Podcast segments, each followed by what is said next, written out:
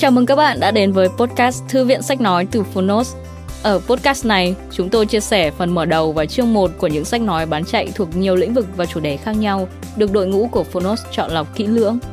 Mong là thông qua podcast, các bạn sẽ tìm thấy những quyển sách phù hợp cho bản thân, kiến thức hữu ích cũng như những nguồn cảm hứng cho đời sống tinh thần và sự nghiệp. Podcast Thư viện Sách Nói được phát sóng đều đặn hàng ngày. Mời các bạn cùng đón nghe. Và nếu yêu thích nội dung này, hãy tải ngay ứng dụng âm thanh số và sách nói có bản quyền Fonos để nghe trọn vẹn cuốn sách. Ngoài ra, Fonos còn sở hữu hàng ngàn nội dung hấp dẫn khác như tóm tắt sách, e-book, thiền, chuyện thiếu nhi, chuyện ngủ, nhạc chủ đề, vân vân. Còn bây giờ, hãy cùng lắng nghe chương một của cuốn sách hôm nay nhé!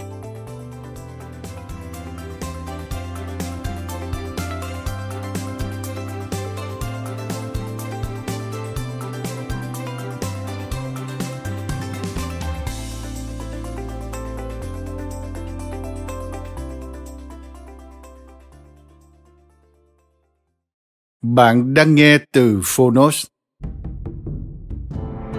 Tư duy của chiến lược gia, nghệ thuật kinh doanh Nhật Bản, một trong một trăm quyển sách kinh doanh của mọi thời đại. Tác giả Kenichi Ohmae, người dịch Bích Ngọc, độc quyền tại Fonos. Phiên bản sách nói được chuyển thể từ sách in theo hợp tác bản quyền giữa Fonos với công ty cổ phần sách Alpha.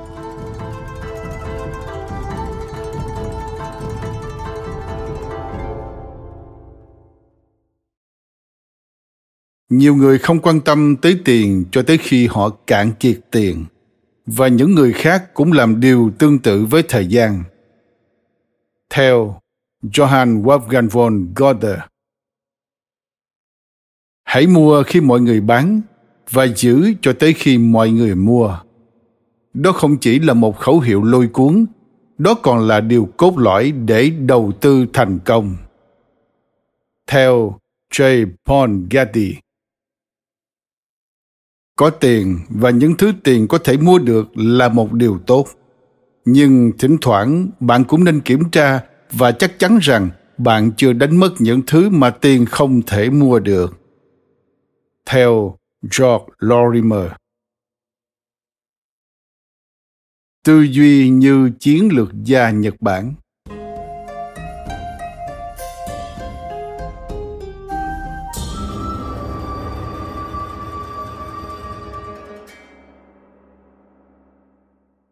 Trong hàng hà sa số sách kinh doanh hiện nay, tại sao cuốn sách Tư duy của chiến lược gia lại là một cuốn sách phải đọc hoặc nghe? Hãy cùng lướt qua cuốn sách. Đây là một cuốn sách về nghệ thuật kinh doanh Nhật Bản, đất nước đã sản sinh ra Sony, Toyota, Panasonic, Honda, những cái tên đã quá quen thuộc và từng đánh bại cả những gã khổng lồ Mỹ trên thương trường.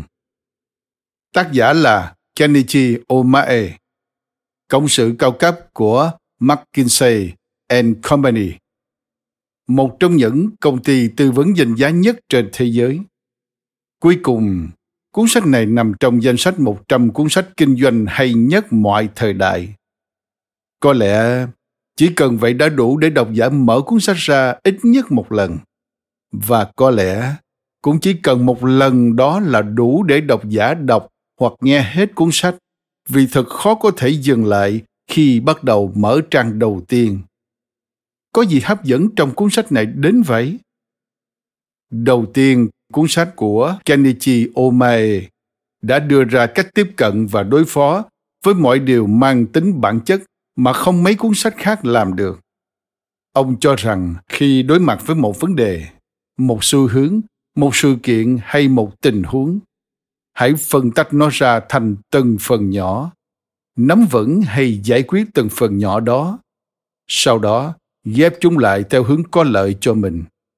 Khi làm như vậy, chúng ta không những có thể hiểu được cốt lõi vấn đề, từ đó đề ra giải pháp, mà còn không bị sợ hãi hay choáng ngợp trước những thứ dường như có vẻ to lớn và nằm ngoài khả năng của chúng ta.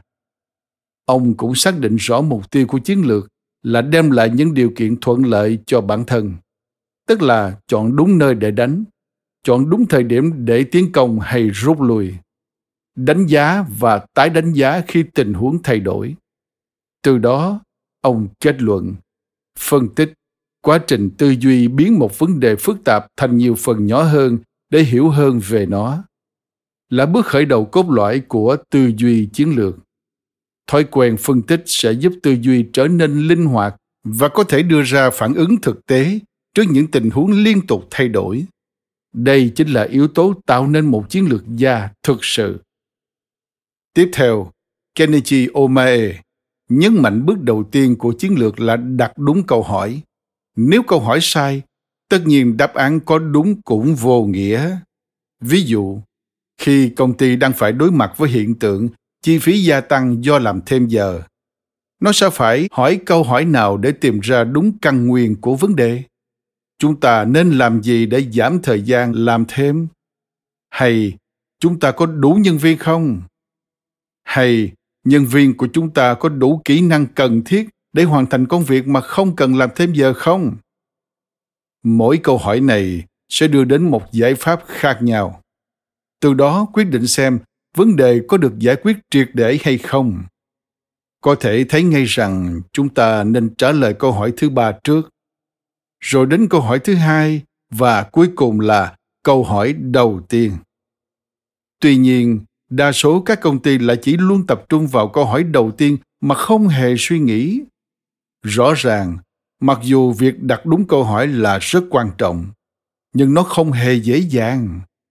Để làm được điều đó, các công ty cần phải sáng tạo và không đi theo lối mòn của người khác một cách mù quáng.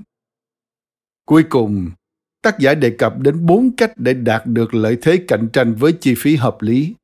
Đó là tái phân bổ nguồn lực, khai thác điểm mạnh tương đối, hành động táo bạo và tự do hành động. Về cơ bản, ông cho rằng công ty nên tìm ra và tập trung nguồn lực vào một hoặc hai yếu tố cốt lõi tạo nên thành công của các doanh nghiệp trong ngành. Điểm mạnh của công ty so với đối thủ cạnh tranh liên tục hỏi tại sao? Đối với mọi thông lệ trong ngành và hoạt động trong những lĩnh vực công ty được tự do hành động. Làm được như vậy, các công ty sẽ chiến thắng. Đây là cuốn sách cần phải có trên giá sách của bất kỳ ai đã, đang và sẽ bước chân vào con đường kinh doanh. Đặc biệt là ở Việt Nam hiện nay. Chúng ta đang đứng trước cơ hội rất lớn để làm giàu và vươn ra thế giới. Thế nhưng, chúng ta luôn bị những khó khăn, cả hữu hình và vô hình, cản trở. Những người chưa kinh doanh thì luôn tưởng tượng ra những điều xấu để từ bỏ. Những người thất bại thì thường bị sự to lớn bên ngoài của vấn đề làm cho sợ hãi. Những người làm ăn lớn thì lại có xu hướng đầu tư dàn trải. Những người thực sự có thể đưa Việt Nam ra toàn cầu lại vấp phải thách thức quá lớn. Bất cứ khi nào gặp khó khăn, hãy luôn làm theo ba điều trên. Phân tách vấn đề từ lớn thành nhỏ, đặt đúng câu hỏi, tập trung nguồn lực, hành động táo bạo và tự do. Như vậy thì không chướng ngại vật nào trở nên quá lớn đối với bạn hay công ty của bạn. Hãy tìm đọc hoặc nghe cuốn sách và trở thành một chiến lược gia đích thực. Alpha Book, thương hiệu số một về sách quản trị kinh doanh, xin trân trọng giới thiệu đến bạn đọc cuốn Tư duy của chiến lược gia vô cùng bổ ích này. Tháng mười một năm hai không một ba, Công ty cổ phần sách Alpha giới thiệu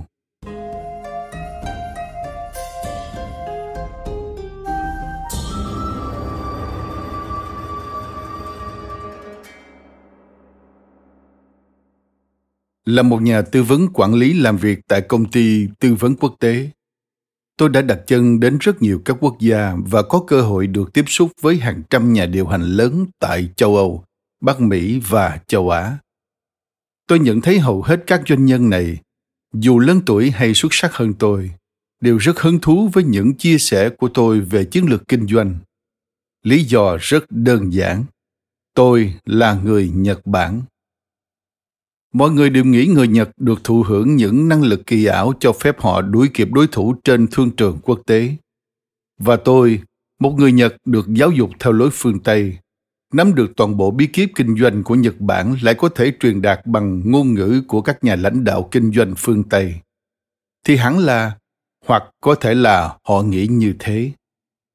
Tôi sẽ sở hữu một vài ma thuật nào đó, và tôi đang sắp sửa thì thầm những công thức bí mật vào đôi tai đang mong ngóng của họ. Tất nhiên, tôi đang phóng đại sự việc. Không doanh nhân nào tôi tiếp xúc thật sự cho rằng có công thức bí mật đằng sau sự ngoạn mục của nền kinh tế Nhật Bản trên đấu trường quốc tế. Nhưng họ cảm thấy không thỏa mãn với những lời giải thích đơn giản về sự bứt phá này, vốn được đề cập thoải mái trên truyền hình hoặc trên những bài báo mà các chuyên gia tự phong đã đề cập đến về cách thức Nhật Bản phát triển nền kinh tế của mình.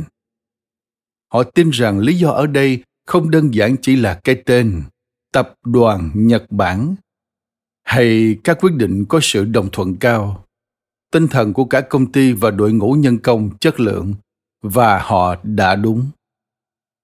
Ngoài những điều trên, thứ tôi muốn giới thiệu đến bạn bè và độc giả kinh doanh phương Tây không đơn thuần là các công thức và phương pháp. Với tư cách là một nhà tư vấn, tôi có cơ hội làm việc cùng rất nhiều công ty lớn của Nhật Bản. Họ đều là những công ty thành công với các chiến lược xuất sắc. Nhưng nếu tìm hiểu kỹ hơn, bạn sẽ nhận ra một nghịch lý. Họ không sở hữu đội ngũ lập kế hoạch quá cồng kềnh, phức tạp, hay những quá trình lập kế hoạch chiến lược mạ vàng. Một vài công ty này còn đặc biệt thiếu thốn nguồn lực như nhân lực, vật lực hay nguồn vốn kỹ thuật. Những điều tưởng chừng như là điều kiện cần để tạo nên một chiến lược tham vọng. Nhưng dù trong hoàn cảnh thiếu thốn, họ vẫn là những công ty lớn mạnh hàng đầu trên thị trường, ngày càng tạo ra nhiều của cải vật chất. Họ đã làm được điều đó bằng cách nào? Câu trả lời rất đơn giản. Họ có thể không sở hữu đội ngũ lên kế hoạch, nhưng lại nắm trong tay các nhà chiến lược với tài năng thiên bẩm như nhà sáng lập hoặc giám đốc điều hành của công ty. Đặc biệt ở Nhật Bản, không có bất cứ ngôi trường nào chuyên về đào tạo kinh doanh, nên những nhà chiến lược này thường có kiến thức nền rất ít, tối thiểu chỉ ở mức cao đẳng. Họ cũng có thể chẳng bao giờ tham gia một khóa học hoặc đọc bất kỳ cuốn sách nào về chiến lược, nhưng họ thấu hiểu được các yếu tố căn bản của một chiến lược xuất sắc. Họ có tư duy riêng biệt về công ty, khách hàng, đối thủ cạnh tranh sẽ tương tác một cách tích cực đến tập hợp toàn diện các mục tiêu và kết tinh kế hoạch hành động cuối cùng. Sáng suốt là yếu tố quan trọng của quá trình này. Nó chính là sự sáng tạo, khả năng sử dụng trực giác để sắp xếp lại cơ cấu tổ chức khi kết quả đạt được như những gì đã được dự đoán. Sự kết hợp hoàn hảo của sáng tạo và ý chí kiên cường mang lại cho các chiến lược này khả năng cạnh tranh phi thường. Dù là ở Nhật Bản hay phương Tây, dòng dõi của chiến lược gia thiên bẩm đã không còn nhiều hoặc bị đẩy lùi sang một bên, nhường chỗ cho rất nhiều nhà kế hoạch tài chính và chiến lược khác.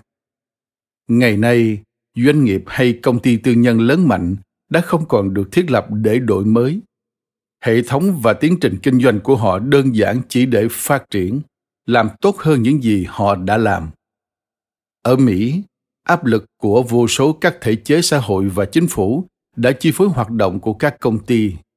Đáng chú ý nhất, có lẽ phải kể đến các quy định của chính phủ trong những năm một nghìn chín trăm sáu mươi và một nghìn chín trăm bảy mươi, và chỉ tạo điều kiện cho những công ty thích ứng được với các điều luật này, đồng thời làm giảm đi nhu cầu đổi mới của họ. Những người ủng hộ các chiến lược táo bạo và tham vọng thường xuyên bị coi là những kẻ thua cuộc, trong khi phần thưởng chỉ đến với những người có kỹ năng làm việc theo hệ thống. Điều này đặc biệt đúng trong các ngành công nghiệp ở giai đoạn tăng trưởng, nơi mà hành động và ý tưởng thường đi vào ngõ cụt, loại bỏ sự sáng tạo đổi mới. Ngược lại, các nhóm đầu tư mạo hiểm lại có xu hướng thu hút những yếu tố linh hoạt, dễ thích nghi. Ở bất cứ thời điểm nào, không gian nào, các tập đoàn lớn đều phát triển văn hóa riêng của họ, và thành công gắn liền với khả năng thích nghi với nền văn hóa đó. Trong thời đại của chúng ta, văn hóa kinh doanh của hầu hết các doanh nghiệp là nâng cao tính hợp lý và logic. Vì vậy, tạo ra các nhà phân tích thay vì các nhà đổi mới tiên phong. Điều này chứng tỏ không phải vô lý khi chúng ta nhận xét rằng hầu hết các doanh nghiệp lớn tại Mỹ ngày nay hoạt động giống như đang trong nền kinh tế của các nước Xô Viết. Để tồn tại, họ phải lên kế hoạch trước một cách toàn diện, kiểm soát một loạt các chức năng quan trọng trong từng chi tiết. Họ chỉ ra các chính sách và thủ tục chi tiết tỉ mỉ, giải thích rõ trên thực tế cho mọi người những gì có thể và không thể thực hiện trong những hoàn cảnh đặc biệt. Họ thiết lập các hạn mức tối thiểu, phân tích rủi ro, dự đoán chi phí dự phòng. Vì quá trình lập kế hoạch đã đâm chồi trong các công ty, nên tư duy chiến lược cũng dần khô héo. Các bạn cũng có thể dự đoán thông điệp tôi đưa ra trong cuốn sách này. Đó là các chiến lược kinh doanh thành công không bắt nguồn từ các phân tích khắt khe mà đến từ các tư duy khác biệt. Đó là những gì tôi gọi là tư duy của các chiến lược gia. Sự sáng suốt và nghị lực, trách nhiệm, tầm nhìn xa chính là nền tảng cho sự sáng tạo và trực quan thay vì lý trí. Điều này cũng bao gồm cả khả năng đào sâu phân tích. Nhưng họ chỉ sử dụng các kết quả phân tích để kích thích quá trình sáng tạo, thử nghiệm các ý tưởng mới, tìm ra ý nghĩa chiến lược như mong muốn, hoặc để đảm bảo thực hiện thành công ý tưởng điên rồ nhưng khả thi.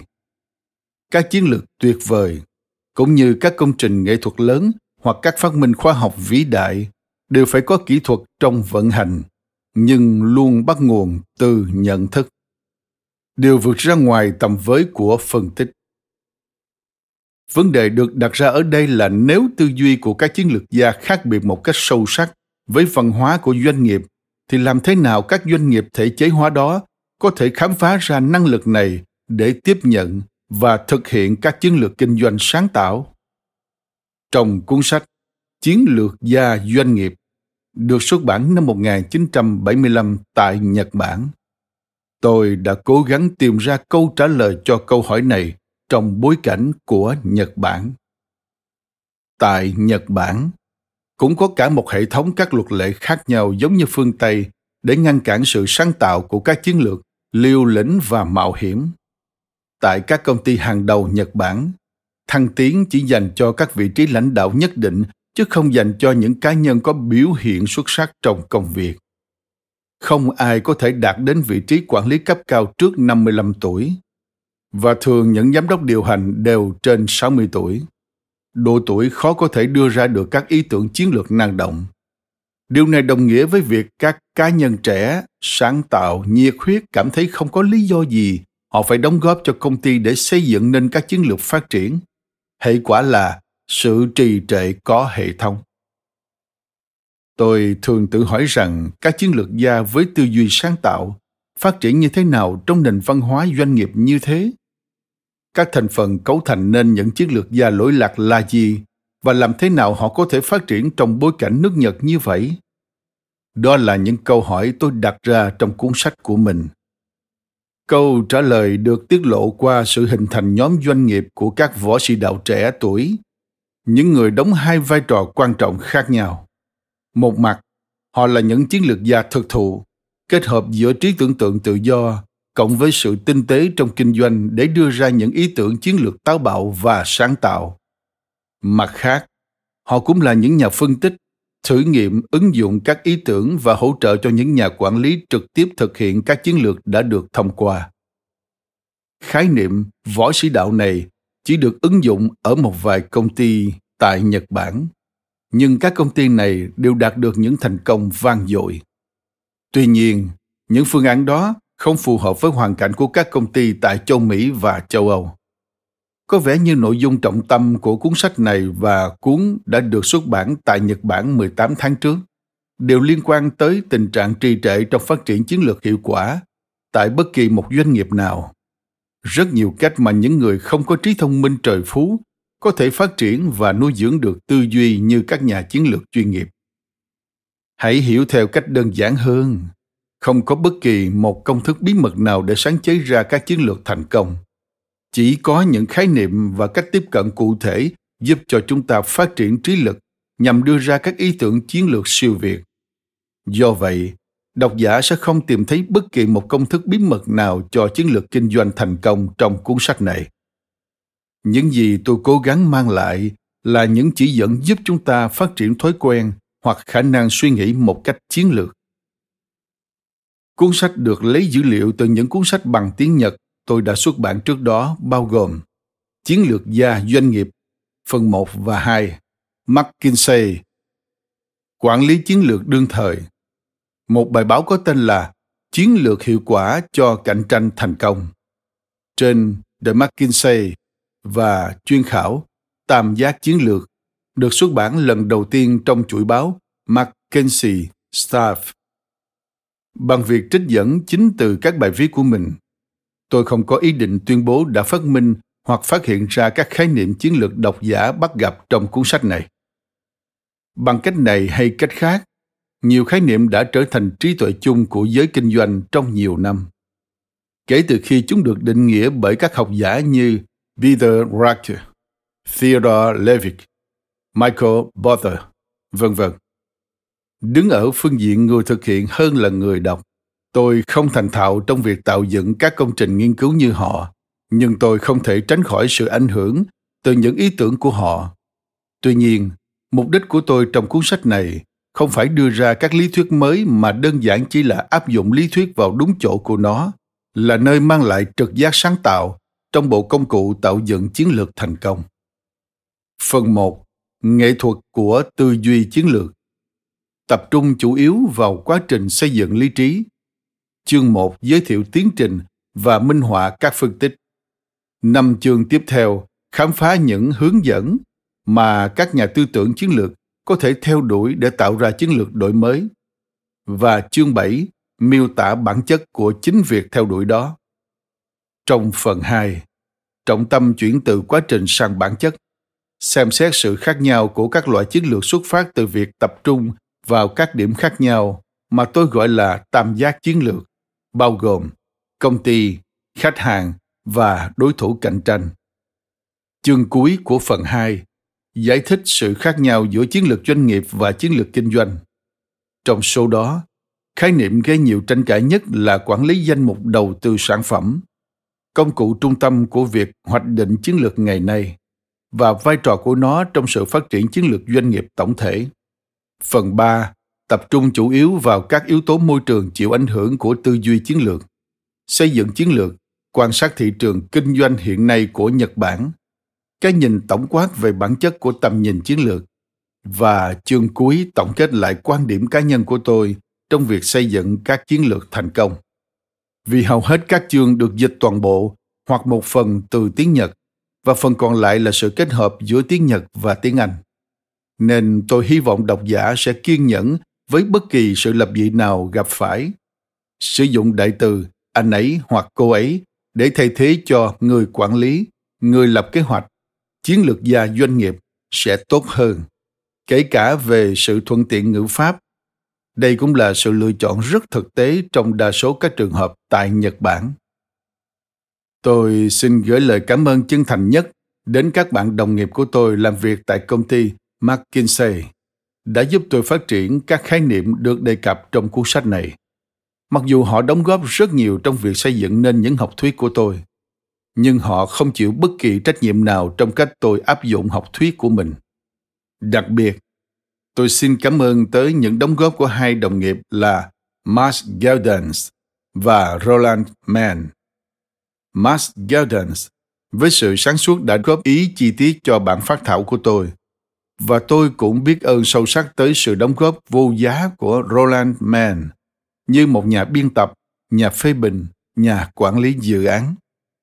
Tuy nhiên, tốt hay xấu, những khái niệm tổng quan về chiến lược kinh doanh đưa ra trong cuốn sách này là suy nghĩ của cá nhân. Tôi hoàn toàn chịu trách nhiệm về những đánh giá gây tranh cãi mà cuốn sách này đưa ra. Phần một. Nghệ thuật tư duy chiến lược.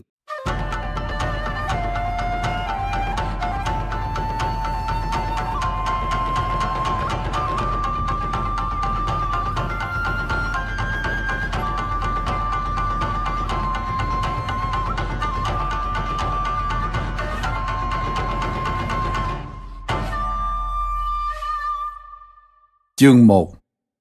Phân tích điểm khởi đầu.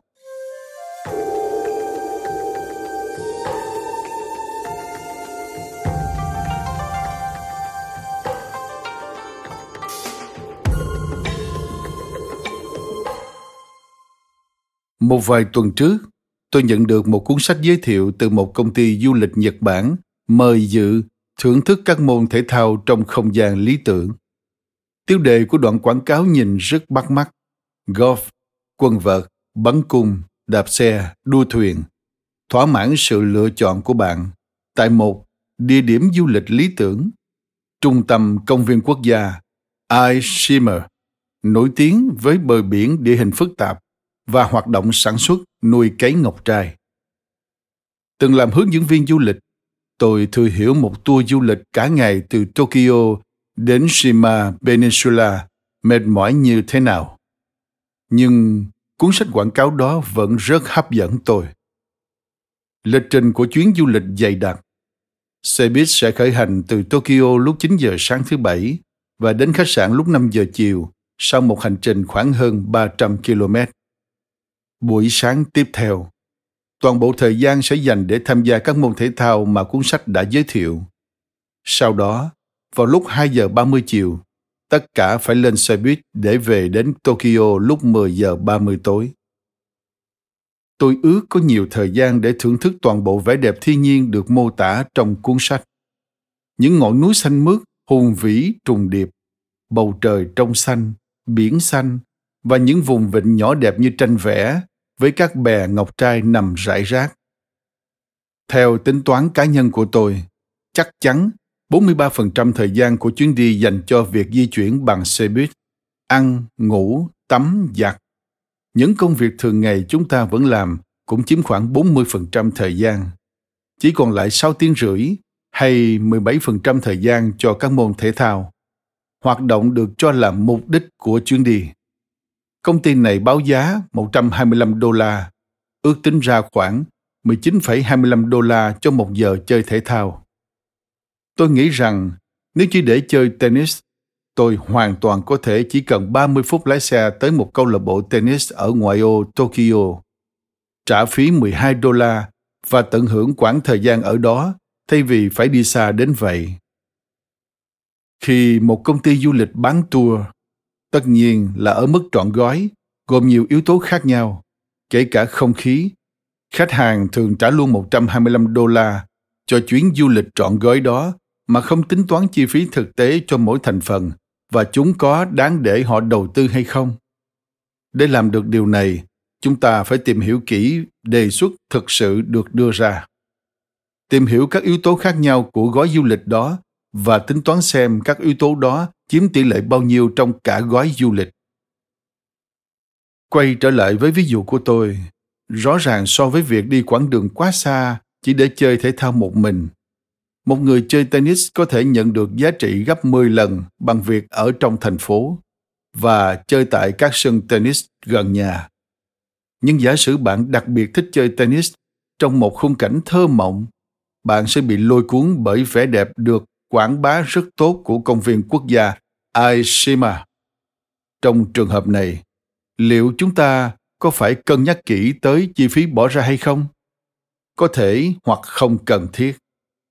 Quan điểm đưa ra ở đây là phân tích giúp chúng ta có thể tự định hướng những đánh giá của mình hơn là bị định hướng bởi những yếu tố khác để chấp nhận gói du lịch đó, trả tiền cho một không khí du lịch mà bạn không định hình được. Phân tích chính là bước đầu tiên quan trọng trong tư duy chiến lược. Đối mặt với các vấn đề, khuynh hướng, sự kiện để tạo thành một tổng thể hài hòa, hoặc đối mặt với một gói các tình huống xảy ra để bóc tách chúng thành các yếu tố cấu thành đơn lẻ. Sau đó, khi phát hiện ra ý nghĩa của chúng, các nhà chiến lược lắp ghép chúng theo cách tính toán tối ưu hóa lợi thế cho họ. Trong thương trường cũng như trên chiến trường, mục đích của các chiến lược là mang lại lợi thế cho một bên, đánh giá đâu là thời điểm quan trọng để tấn công, rút lui hoặc đánh giá giới hạn của các thỏa hiệp đúng đắn nhất. Bên cạnh thói quen phân tích, điểm đáng chú ý của các chiến lược gia là sự nhanh nhạy giúp họ phản ứng kịp thời với các tình huống thay đổi có thể xảy ra. Trong tư duy chiến lược, đầu tiên chúng ta phải tìm hiểu rõ ràng các tính chất đặc thù của từng yếu tố trong một tình huống. Sau đó sử dụng tối đa năng lực trí tuệ để sắp xếp lại các yếu tố đó một cách thuận lợi nhất. Hiện tượng và sự kiện trong thế giới thực không phải lúc nào cũng đúng như mô hình tuyến tính. Do vậy, các cách thức đáng tin cậy nhất trong việc phân tích một tình huống và các bộ phận cấu thành của nó, sau đó ghép chúng lại trong mô hình như mong muốn, không phải là phương pháp có thể thực hiện được từng bước như phân tích hệ thống. Thay vào đó, công cụ phi tuyến tính cuối cùng chính là bộ não con người. Tư duy chiến lược thực sự trái ngược với hệ thống lý trí tiếp cận thông thường dựa trên tư duy tuyến tính. Nhưng nó cũng trái ngược với phương pháp đánh giá mọi thứ dựa trên trực giác mà không cần bất kỳ phân tích nào. Mời bạn xem hình một chấm một được đính kèm trên ứng dụng. Không cần biết vấn đề đó khó khăn đến đâu. Bước đột phá để có được giải pháp tốt nhất chỉ có thể đến từ sự kết hợp của phân tích hợp lý, dựa trên bản chất thật sự của sự vật, với trí tưởng tượng về các mục khác nhau trong một mô hình mới, sử dụng trí tuệ phi tuyến tính. Đây là phương pháp hiệu quả nhất để có được chiến lược đối phó thành công với các thách thức và cơ hội, trong thị trường cũng như trên chiến trường. Xác định yếu tố quan trọng.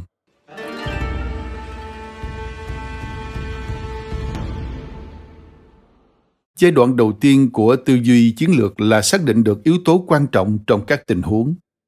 Mọi người khi đối mặt với các vấn đề đều cố gắng giải quyết theo cách riêng để tìm ra yếu tố quan trọng nhất. Một vài người có thể nghĩ rằng bằng cách này hay cách khác, thành quả phần nhiều có được chỉ do vận may của họ. Tôi tin rằng đây không phải là câu hỏi dành cho vận may mà là dành cho thái độ và phương pháp chúng ta thực hiện. Để giải quyết tình huống, quan trọng là chúng ta phải biết đặt ra câu hỏi để tạo thuận lợi cho việc phát hiện ra giải pháp. Ví dụ, làm thêm giờ đã trở thành căn bệnh mãn tính trong một công ty, kéo lợi nhuận đi xuống. Nếu chúng ta đặt câu hỏi như giảm làm thêm giờ bằng cách nào? Rất nhiều câu trả lời có thể được đưa ra như sau. một. Làm việc chăm chỉ hơn trong giờ hành chính. hai. Giảm thời gian nghỉ trưa và nghỉ giải lao. ba. Nghiêm cấm các cuộc điện thoại cá nhân kéo dài. Dạng câu hỏi này thường được sử dụng bởi các công ty cố gắng giảm chi phí và nâng cao chất lượng sản phẩm bằng cách sử dụng các chiến dịch hoàn hảo và kiểm soát chất lượng, có sự tham gia của mọi nhân viên. Ý tưởng được tập hợp, kiểm tra và sau đó kết hợp trong các chương trình cải tiến. Phương pháp này bản thân nó có sự hạn chế. Các câu hỏi được đặt ra không phải chỉ hướng tới một giải pháp. Đúng hơn, chúng hướng tới việc tìm kiếm biện pháp khắc phục các triệu chứng. Quay trở lại vấn đề làm quá giờ. Giả sử chúng ta đặt ra câu hỏi theo cách dễ tìm ra giải pháp hơn như sau. Liệu công ty này có nguồn nhân lực đủ để đáp ứng yêu cầu công việc hay chưa? Với câu hỏi này, câu trả lời chỉ có thể có hoặc không. Để đạt được câu trả lời có, một loạt các phân tích cần phải được đưa ra, bao gồm so sánh với các công ty khác trong cùng lĩnh vực, các số liệu trong quá khứ về lượng công việc mỗi công nhân phải đảm nhiệm và mức độ hiệu quả của máy tính hóa, tự động hóa cũng như hiệu quả kinh doanh của công ty này. Trái lại, nếu sau khi phân tích kỹ báo cáo kinh doanh, lợi nhuận trên đầu người, chỉ số giữa lao động trực tiếp và lao động gián tiếp, so sánh với các công ty khác, vân vân, câu trả lời được đưa ra là không. Hiện tại công ty đang thiếu lao động. Đây có thể được xem như một giải pháp cho vấn đề gốc. Giải pháp này, tăng nhân công, được xác nhận bởi mọi chỉ số quản lý thông thường. Và nếu công ty chấp nhận giải pháp này, khả năng đạt được năng suất như mong muốn rất cao.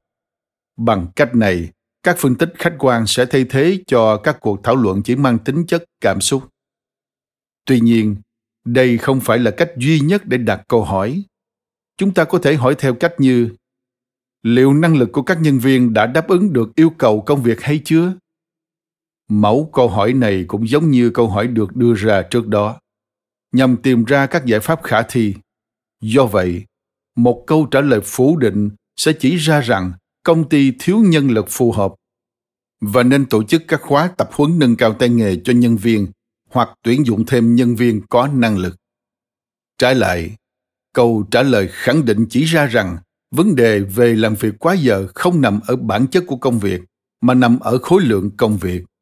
Vì vậy, không cần thiết tổ chức tập huấn mà nên tuyển dụng thêm nhân viên. Nếu chúng ta đặt đúng câu hỏi với tính chất đưa ra giải pháp, sau khi đã phân tích kỹ thì câu trả lời cuối cùng được đưa ra đều giống nhau. Ngay cả khi câu trả lời đó là kết quả của các cấu trúc khác nhau và mục đích khác nhau.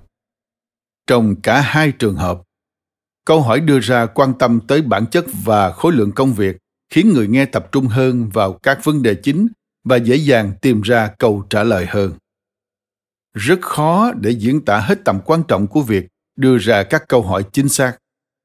Những người đã được rèn luyện và có kinh nghiệm trong việc đưa ra các câu hỏi đúng đắn sẽ không cung cấp các câu hỏi với đề nghị mơ hồ cho việc cải tiến. Như được nhìn thấy trong nhiều gói đề nghị ở trên, họ sẽ đưa ra các ý kiến xác thực và khả thi.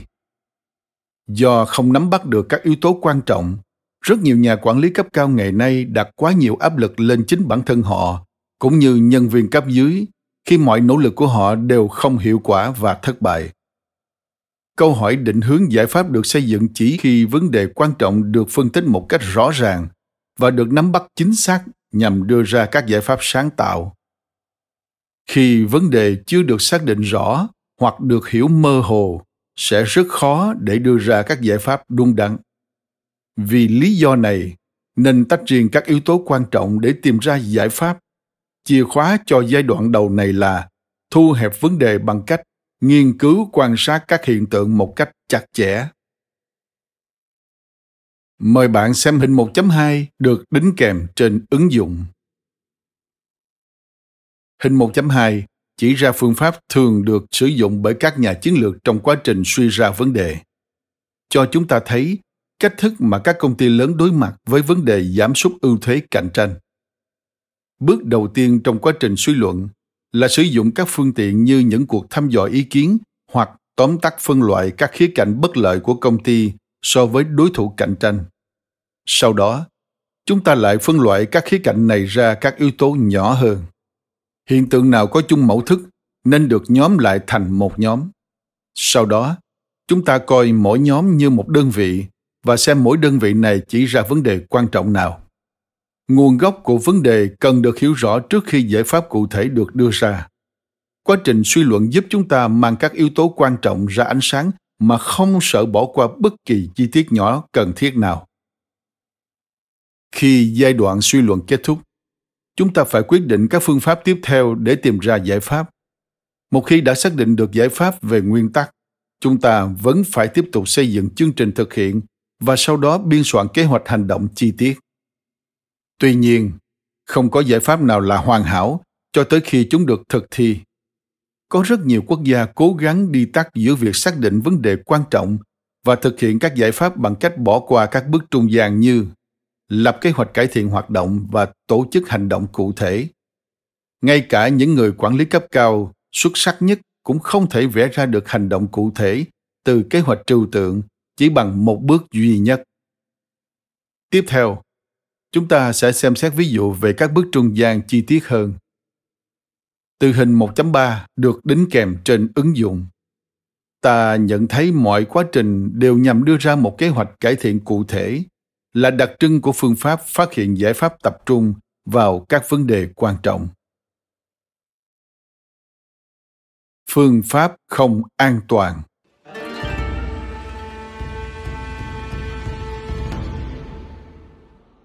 Giả sử chúng ta chỉ có một khái niệm rất chung chung về những yếu tố quan trọng có thể nằm trong một vấn đề. Làm thế nào chúng ta có thể tìm ngay ra được các yếu tố này để tránh lãng phí thời gian? Rất hiếm thiên tài nào có thể chỉ ngay ra các yếu tố đó là gì. Và may mắn cho những người bình thường là chúng ta có thể tìm ra các yếu tố đó bằng các phương pháp có sẵn.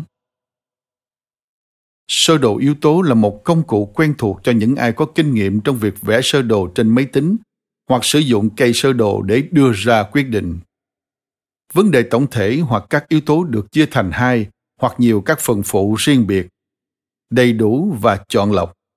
Sau đó, quá trình này được tái lập cho đến khi các vấn đề nhỏ xuất hiện, và cứ như vậy cho tới khi đạt được mức độ toàn bộ cho các tiểu mục được quản lý riêng biệt. Bằng cách này, ngay cả những vấn đề mà ban đầu dường như rất khó đối phó cũng từng bước được chia thành nhiều vấn đề nhỏ dễ giải quyết hơn. Bí mật ở đây là mỗi hạng mục cuối cùng phải dễ quản lý và kết quả đưa ra phải xác định và có thể tính toán được. Xem xét trường hợp của một công ty có sản phẩm A đang bị suy giảm khả năng cạnh tranh do chi phí cao. Chi phí phải được hạ xuống, nhưng làm thế nào? Lịch sử phát triển và thay đổi trong môi trường của công ty và của sản phẩm A sẽ chỉ ra câu trả lời cho câu hỏi này. một. Sơ đồ yếu tố. Chúng ta không nên cố gắng một cách liều lĩnh để tìm ra một giải pháp đơn giản chỉ dựa trên cơ sở kinh nghiệm hay trực giác, mà phải phân tích những yếu tố khách quan.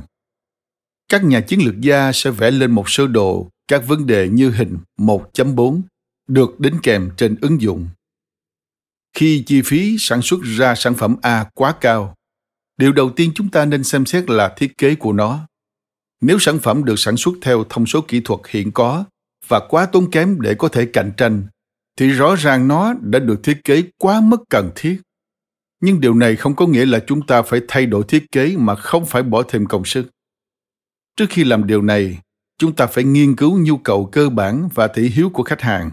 Sau đó ước tính xem chúng ta có khả năng mất đi bao nhiêu phần trăm thị phần và chúng ảnh hưởng đến lợi nhuận như thế nào nếu chúng ta bán sản phẩm A này có mức giá cao để phản ánh đúng chi phí sản xuất thực tế của nó. Nếu chúng ta tự tin rằng sản phẩm A có thể thu về lợi nhuận nhiều hơn mức hòa vốn trong thị trường hợp đồng như vậy, động thái tiếp theo chúng ta nên xem xét là ở lĩnh vực tiếp thị. Ví dụ, chúng ta có thể khởi động một chiến dịch quảng cáo lớn để thuyết phục phân khúc khách hàng thích hợp mà sản phẩm A đại diện cho chất lượng cao với mức giá cao. Volvo, Porsche và Mercedes-Benz đã bán xe của họ theo cách này và rất thành công trong việc chuyển chi phí sản xuất cao đến khách hàng. Nhưng giả sử do chính sách giá cả thắt chặt hoặc phân khúc thị trường hẹp, chúng ta không thể chuyển chi phí sản xuất cao của sản phẩm A cho khách hàng, thì hành động thích hợp lúc này là tin tưởng vào phân tích giá trị, viết tắt là V A, và kỹ thuật giá trị, viết tắt là V E.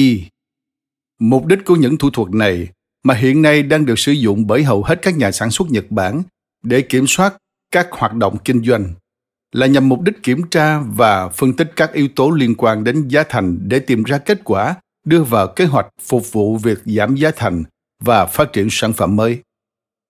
Nghiên cứu các hàng hóa mua vào được sử dụng để kiểm tra liệu chất lượng và độ tin cậy của chúng so với thiết kế và tính năng của sản phẩm, tức kỹ thuật giá trị, và liệu chi phí của chúng có hợp lý với giá thành sản phẩm hay không, tức phân tích giá trị. Quy trình sản xuất, cơ cấu chi phí và các nhà cung cấp cũng được kiểm tra theo cách tương tự. Quay trở lại với ví dụ của chúng ta. Giả sử, một nghiên cứu thấu đáo về sự đánh đổi giữa chi phí thiết kế và yêu cầu thị trường dẫn chúng ta đến kết luận rằng sản phẩm A không thể có được lợi nhuận trên cơ sở thiết kế hiện tại.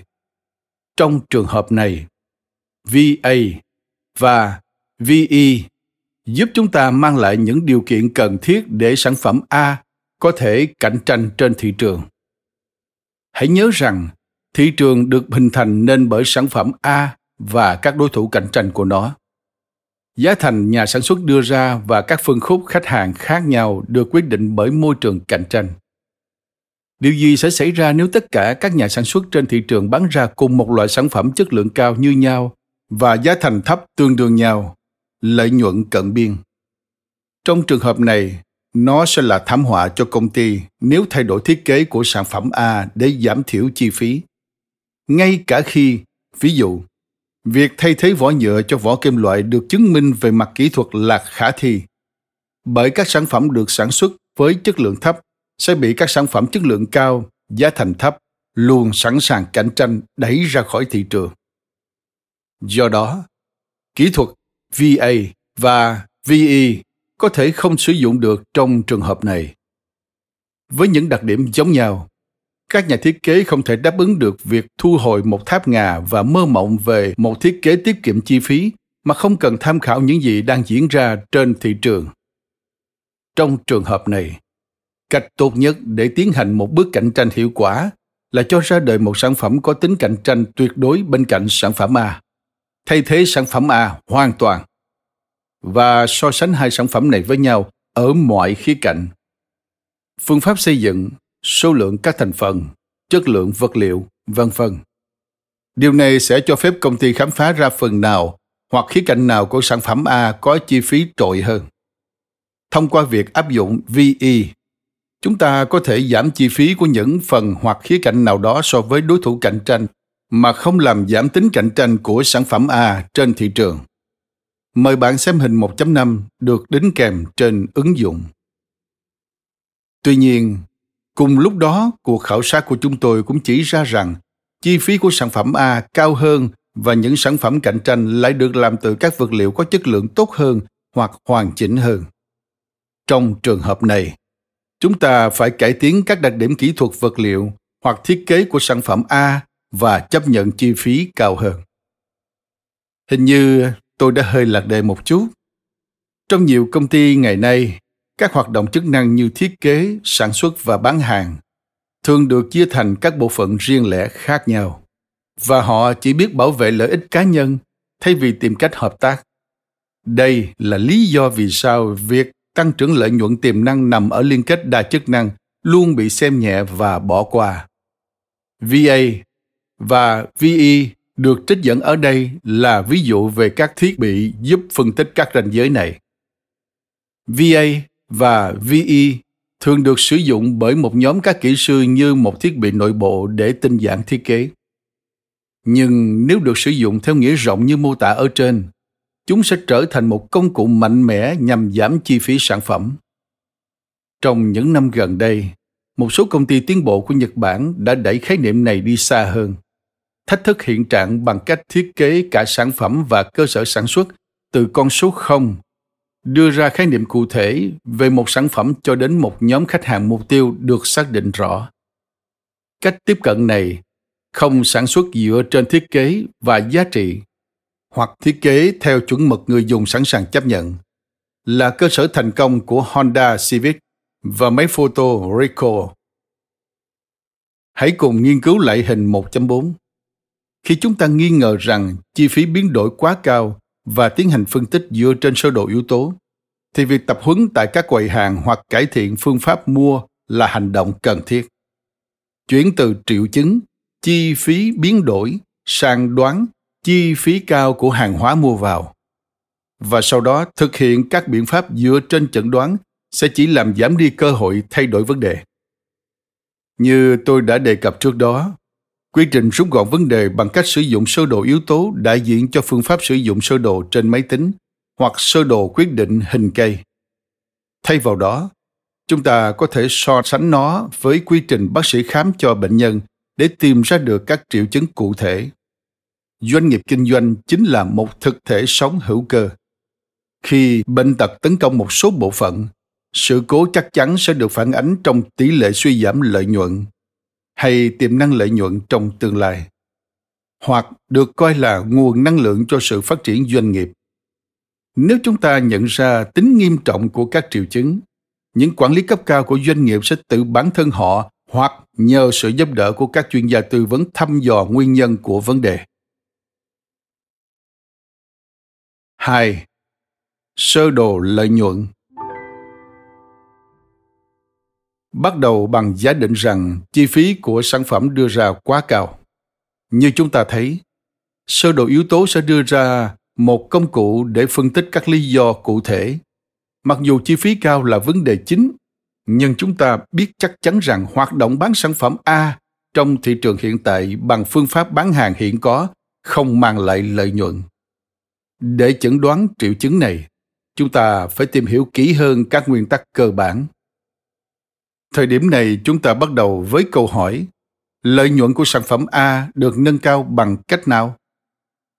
Vì lợi nhuận được xác định bởi giá bán, chi phí và khối lượng hàng bán ra, nên cả ba biến này phải được cân bằng trong giai đoạn đầu của giả thuyết nhằm mục đích nâng cao lợi nhuận.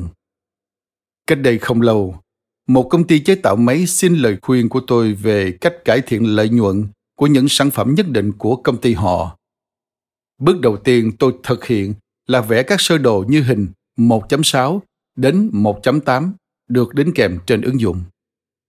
Bởi những sơ đồ này áp dụng cho hầu hết các loại sản phẩm và liên quan trực tiếp đến lợi nhuận, nền tảng của các doanh nghiệp, nên tôi gọi chúng là sơ đồ lợi nhuận. Chúng ta có thể sử dụng những sơ đồ này trong trường hợp nâng cao ưu thế cho sản phẩm A. Hai yếu tố cơ bản được đưa ra nhằm tăng lợi nhuận của sản phẩm A. Một, có thể thu được nhiều lợi nhuận từ bên ngoài không? Ví dụ như từ thị trường. Hai, có thể tăng lợi nhuận sản phẩm với giá bán hiện tại bằng cách nâng cao sự hiệu quả từ bên trong. Ví dụ giảm chi phí.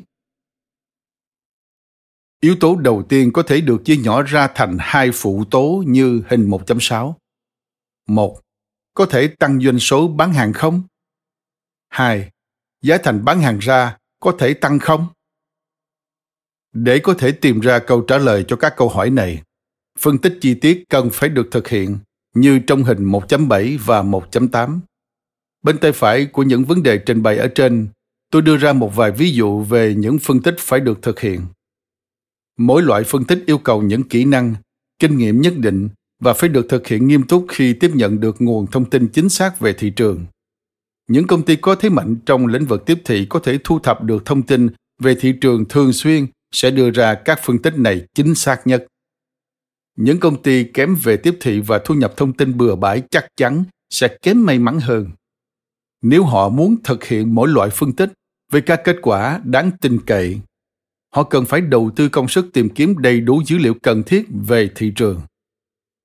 Không có chiến lược kinh doanh thích hợp nào có thể được xây dựng bởi vốn kiến thức hoặc phân tích rời rạc. Nếu một chiến lược như vậy lại mang đến kết quả tốt, thì đó là do may mắn hoặc ngẫu hứng mà thôi. Các chiến lược thực sự không phụ thuộc vào cái này hay cái khác.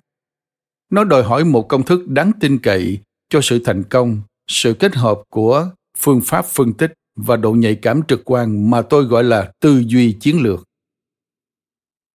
Theo quan điểm của tôi, hai điều này bổ sung cho nhau. Để tâm trí có thể làm việc một cách sáng tạo, cần phải có sự kích thích của việc phân tích tốt và sâu sắc. Để phân tích tốt, cần phải có tư duy chiến lược ham học hỏi để đưa ra các câu hỏi đúng đắn và định hướng chúng như những câu hỏi có giải pháp. Các phân tích được thực hiện chỉ để chứng minh định kiến cá nhân sẽ không bao giờ mang lại các giải pháp sáng tạo. Trực giác hoặc tâm trạng cá nhân không đảm bảo một kế hoạch kinh doanh an toàn. Nó cần phải có sự cân bằng giữa hai điều này để mang lại một chiến lược thành công. Cảm ơn các bạn vì đã lắng nghe podcast Thư viện Sách Nói.